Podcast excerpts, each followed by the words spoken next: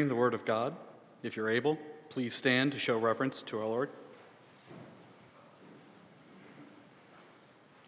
Our Old Testament reading this morning is Isaiah 12, 2 through 6. Behold, God is my salvation. I will trust and will not be afraid. For the Lord God is my strength and my song, and he has become my salvation. With joy, you will draw water from the wells of salvation. And you will say in that day, Give thanks to the Lord, call upon his name, make known his deeds among the peoples, proclaim that his name is exalted. Sing praises to the Lord, for he has done gloriously. Let this be made known in all the earth. Shout and sing for joy, O inhabitant of Zion, for great in your midst is the Holy One of Israel. Our New Testament reading is Philippians 4 4 through 7. Rejoice in the Lord always. Again, I will say, rejoice. Let your reasonableness be known to everyone. The Lord is at hand. Do not be anxious about anything, but in everything, by prayer and supplication, with thanksgiving, let your requests be made known to God. And the peace of God, which surpasses all understanding, will guard your hearts and your minds in Christ Jesus. This is the word of the Lord. Thanks be to God. Thanks be to God. You may be seated.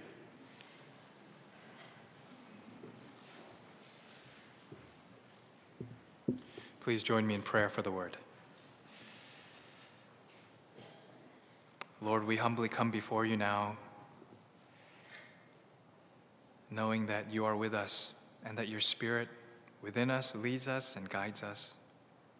And as we hear your word, let us be attentive that we may understand your word, that we may not just hear it, but that we may truly listen and understand that, Lord, through your power and for your glory, that we may, as your church, live according to your ways.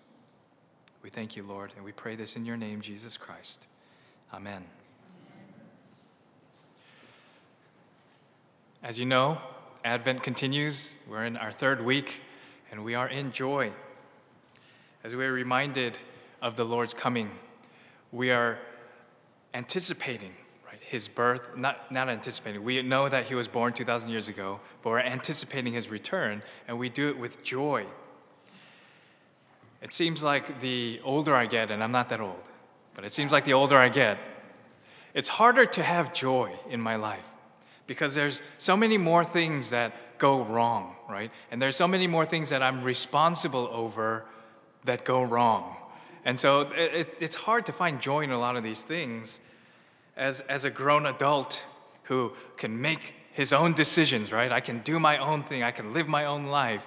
It's easier to become more selfish and self absorbed and start just blaming everyone else and just get angry at everyone else instead of looking inwardly at how I need to change. And, and it's easier to become pessimistic as an adult, especially when you look at all the things in the world, the things going on, as you look at all the issues, the problems, and all the things that are revealed to you as you grow and as you start to understand these things, it, it, you know, you might become more pessimistic in your life. Whether you're a, an infant or a child or a teenager or an adult or a senior, I think it grows increasingly harder to have joy, to have true joy in your life. But this is what Paul exhorts us. This is what he encourages us to do as Christians, especially during this Advent season. We are reminded that Christians have this true joy that has been given to us. And that we're not supposed to go around living our lives moping or you know, being disgruntled all the time or angry or bitter or any of these things but that as Christians, Paul says that we must have this joy that has been given to us by Christ. And he says something that is just so crazy to me in our New Testament passage today. Philippians 4 4, he says, Rejoice in the Lord always. And then he says again, I will say, rejoice. Now, this is just crazy to me because I don't know about you, but I don't think I can do this, right? Rejoice in the Lord always. And so I thought, okay, Paul must mean something else. There must be some kind of hidden meaning here. So I went into the context, I went into the original Greek language, and here's what I found. So the original word in Greek for rejoice is kairo. And what this word means is to rejoice. wait, wait, wait, wait.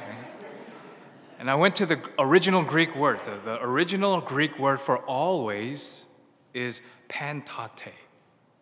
And this word means always, at all times, forevermore. So then, based on contextual and word study, what Paul is actually saying to us is rejoice in the Lord always. And this is mind boggling to me because Paul actually meant what he said. There's no hidden meaning here, there's no allegory, there's no hidden illustration here. Paul is just saying to these Philippian Christians, he's saying, always rejoice in the Lord. And he tells us today, 2,000 years later, always rejoice in the Lord. Paul continues to encourage the church to continue on, straining towards that goal, the prize of the upward call of God in Christ Jesus. Paul is overjoyed because of their initial faithfulness, right, to his ministry to God, and their continued faithfulness to him and the ministry that God has given him. And so he continues to encourage and exhort them to continue on, to continue in joy. Now, of course, the Philippians have shown great perseverance. They've been afflicted, they've been persecuted. There's all things, you know, it's not just a happy life that they're living. And so Paul continues to say, continue to rejoice in the Lord always. Now, there are a few reasons why the Philippians might have been discontent, unhappy uh, in their church. Now, there's not a substantial thing that Paul you know, specifically wrote about like he does in some of his other letters, but we can speculate that there, was, there were some problems.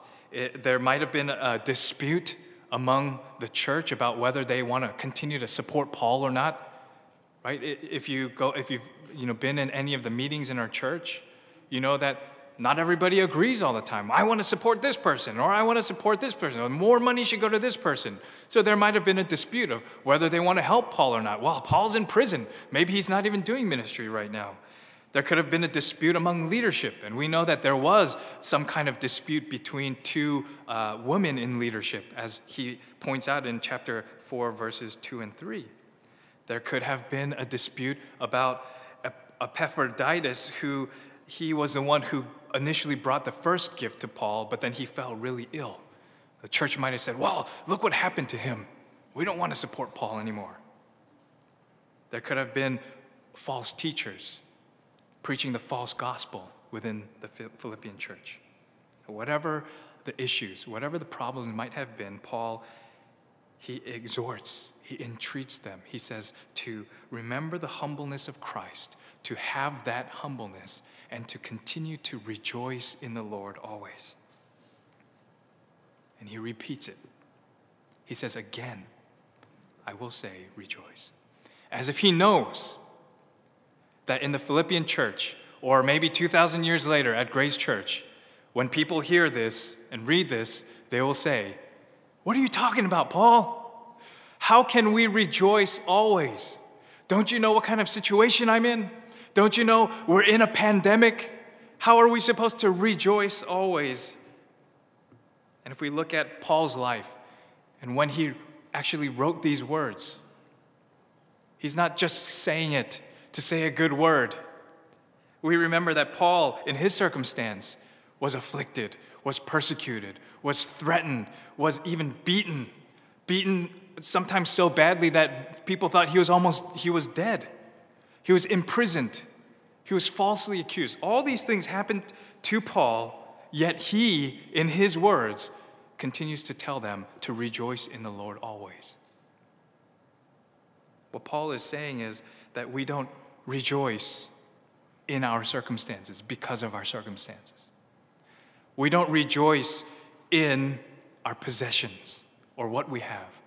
We don't even rejoice because of our feelings, because we feel really good. So we're just going to rejoice in the Lord today. What Paul is saying is that we rejoice despite our circumstances. We are able to rejoice despite our possessions or lack of. We are able to rejoice despite our feelings because we are not rejoicing in these things. If we look carefully at what he says, he says, rejoice not in these things. He says, rejoice in the Lord always. As Christians, our true joy comes when we understand what the Lord has done for us.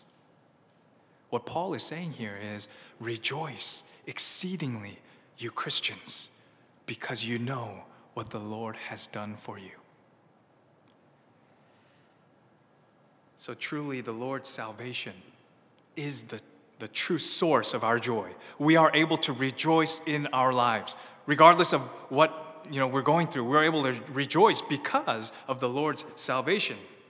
When we decide to take joy in something else, these things that seem to give us joy temporarily, they actually take away our joy because they fade away and they will fail us, and eventually we will have no more joy.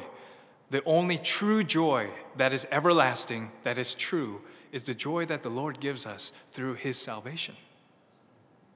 And so we can rejoice always.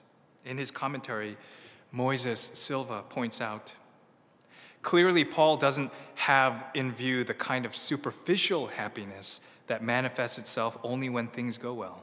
No, in, it is a rejoicing that can be had pantate, always, because it depends not on changing circumstances, but on the one who does not change. Rejoice in the Lord.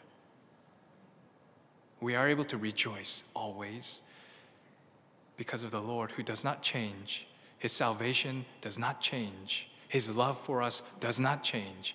He is true. And so we are able to rejoice always in our Old Testament passage. Isaiah describes the fall and the redemption of God's people. Uh, through through the, Lord, the, the Lord, through Isaiah, talks about the fall because of their disobedience and their wickedness. Uh, the Israelites have done all sorts of uh, wicked, you know, sinful things towards God. And so he points out to a day where they will become captives. They will be punished for their sins. A lot of them will die, right? He points out all these things. But then he says that he will fulfill his covenant through Emmanuel, this righteous branch that will come to restore and to save them. And then God says, the people who know this righteous branch, who have been saved by Emmanuel, they will proclaim this, what we read in our Old Testament reading. I'll read it one more time. Behold, God is my salvation. I will trust and I will not be afraid. For the Lord God is my strength and my song, and he has become my salvation. With joy you will draw water from the wells of salvation, and you will say in that day, Give thanks to the Lord, call upon his name, make known his deeds among the peoples, proclaim that his name is exalted. Sing praises to the Lord, for he has done gloriously. Let this be made known in all the earth. Shout and sing for joy, O inhabitant of Zion, for great in your midst is the Holy One of Israel. This is the confession, God says, that those who know Emmanuel, who have been saved by him, this is what they will confess, this is what they will proclaim. That they will rejoice in the Lord. They will sing and shout. They'll proclaim his name throughout the earth to all the nations. And I love what it says in verse 3 With joy you will draw water from the wells of salvation.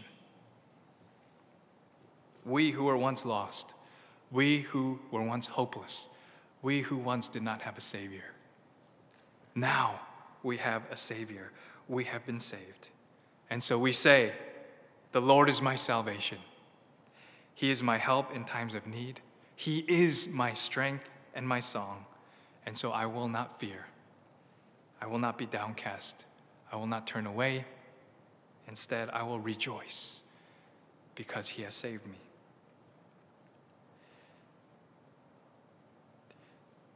We, just like the Israelites, make this our confession. We don't find comfort in ourselves. We don't find comfort in other things.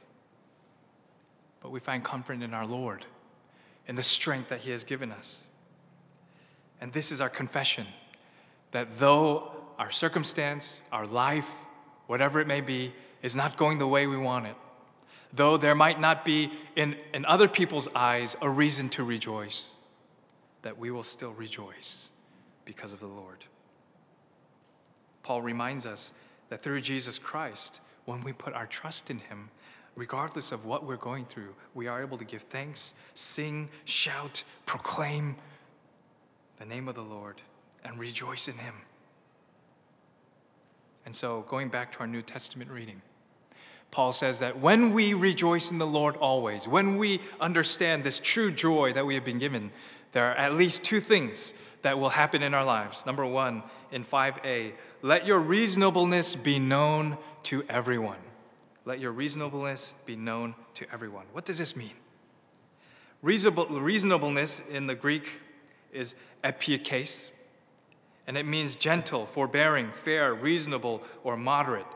And this is what Strong's Concordance says it says equitable, gentle, in the sense of truly fair by relaxing overly strict standards in order to keep the spirit of the law.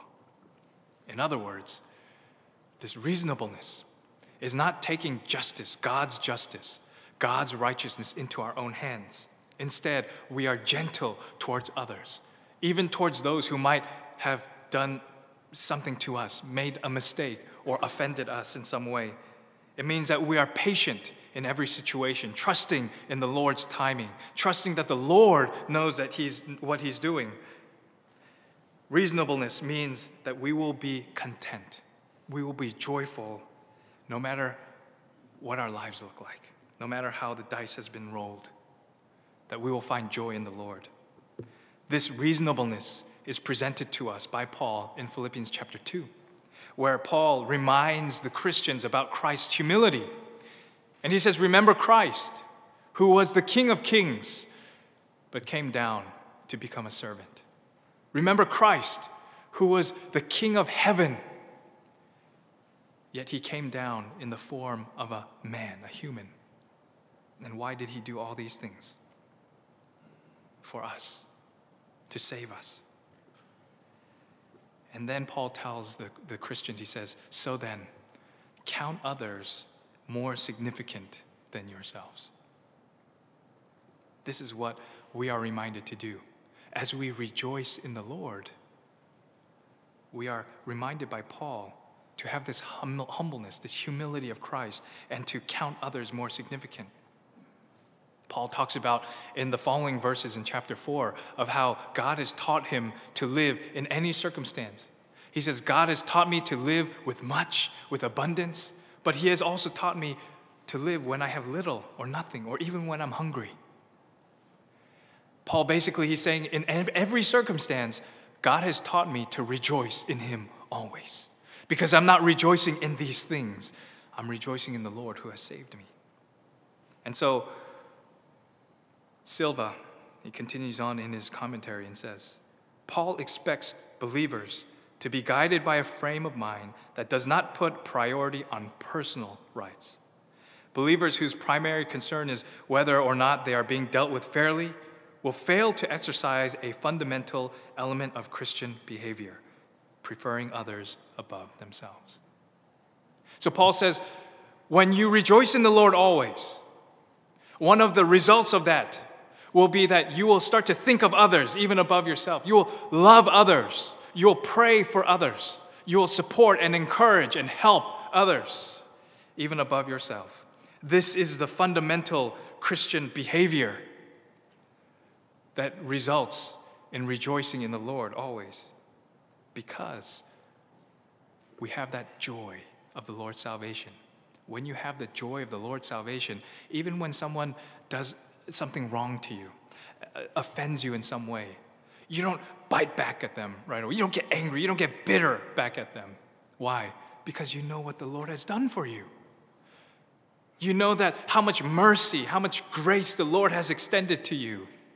And so Paul says, when you rejoice in the Lord, then you will count others even above yourself. Secondly, when you rejoice in the Lord, 5b and verse 6. The Lord is at hand. Do not be anxious about anything, but in everything by prayer and supplication with thanksgiving, let your requests be made known to God. Paul comforts the Christians by letting them know that even if they have persecution, even if they've been offended, no matter what happens in their lives, whether they have much or little, the Lord knows and the Lord is at hand. The Lord is coming, especially as we reflect on the Advent season. We know the Lord is coming soon, and that is where we put our hope that the Lord will come with justice and righteousness. In, the, in Isaiah, when the Israelites were going through all of the, the turmoil and the chaos, the captivity, and all these things, the Lord reminds them that justice and righteousness are, not theirs to be had, but that the Lord will come and the Lord will execute his justice and righteousness. And so, those of us who are rejoicing in the Lord always, we find hope in that.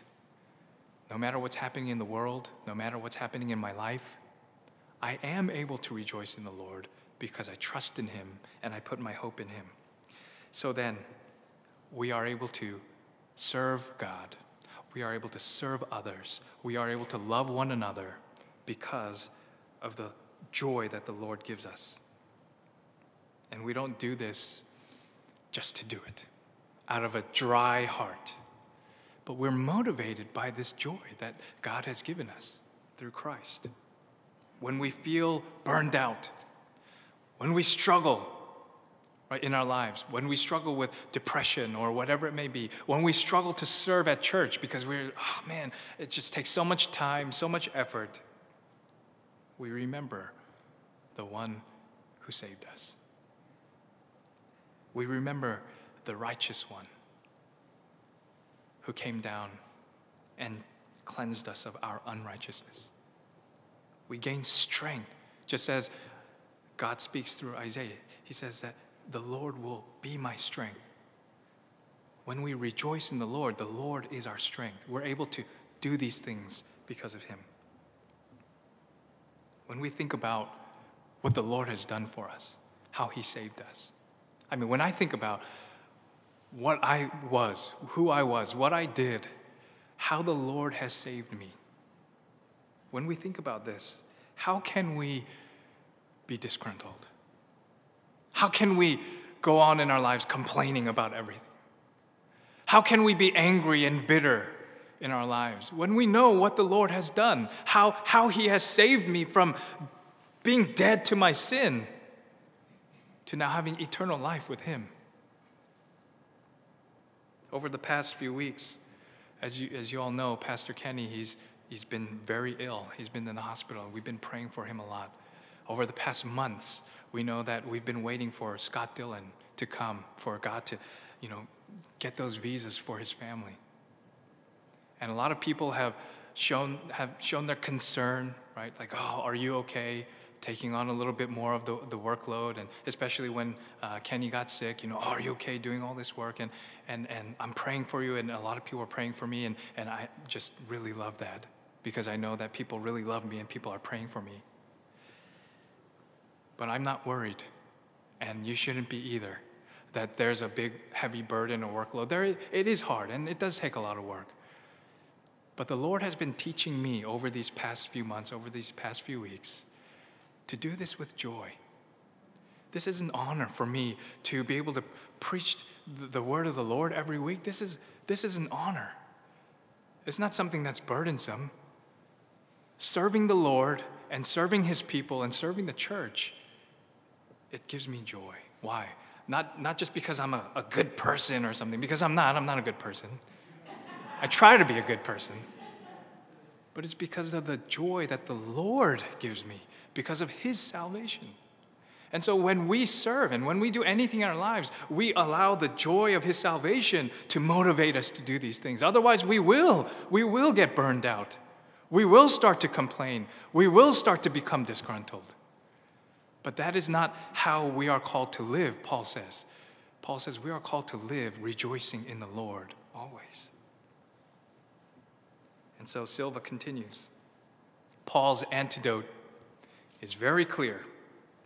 Let joy take the place of your discontent and anxiety. Look away from yourselves to the needs of your brothers. Be willing to yield your rights and privileges for their sake. And as far as your needs are concerned, bring them all before God in an attitude of thankfulness for what He has already given you. If you do this, you will learn what true and unshakable contentment really is. We do have things that we struggle with. We do have things that we have to deal with in our lives.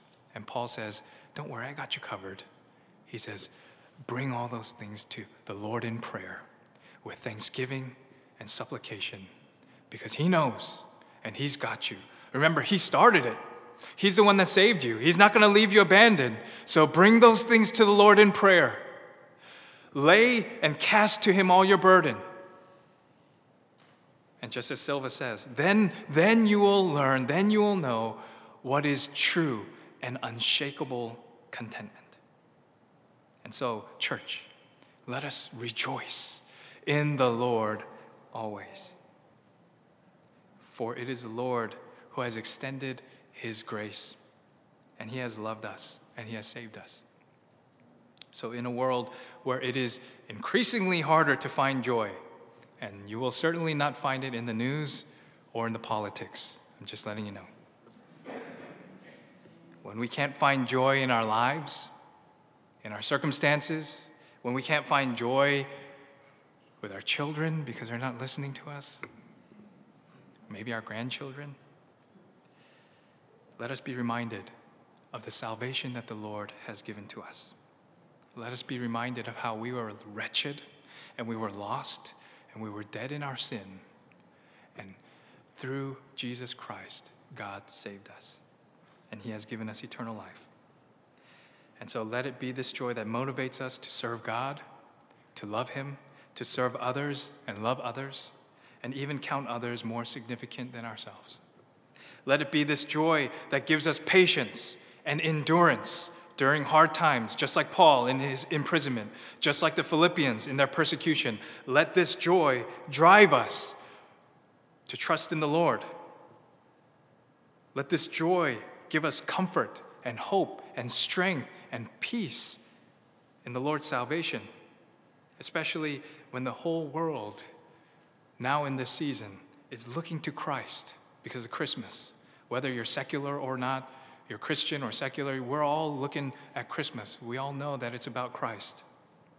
Let this be an opportunity for us to show the watching world the joy that we have in Christ. Not because of our circumstances, not because of our possessions, but because of the Lord. And let us be a light and a witness of the joy that Christ has given us. And when we find that our joy is seeming to run dry, let us heed the words of Isaiah and let us remember that there is a well, a well of salvation that never runs dry, and we can dig from that well as much as we want. And from that well of salvation, we will find the joy of Christ. Amen. Let's pray. Father, we thank you for your goodness, your faithfulness. And we thank you for your salvation, that through your Son, Jesus Christ, Lord, you have saved us. We who were wretched, we who were once lost, we who were once dead in our sin, you have made us alive together with your Son, Jesus Christ. You have given us eternal life, and you have given us a reason to rejoice every moment, every day, always. And so, Lord, let us heed your words through Paul. As Christians, let us live every single day of our lives rejoicing in your salvation. And Lord, let us show through your Spirit to this watching world this great joy that you have given us, that those who may not know you will come to know you and praise and glorify your name. As a church, Lord, give us this joy. let us remember this joy. And let us rejoice in you, Lord, every, every single day. And we pray this in your name, Jesus Christ. Amen.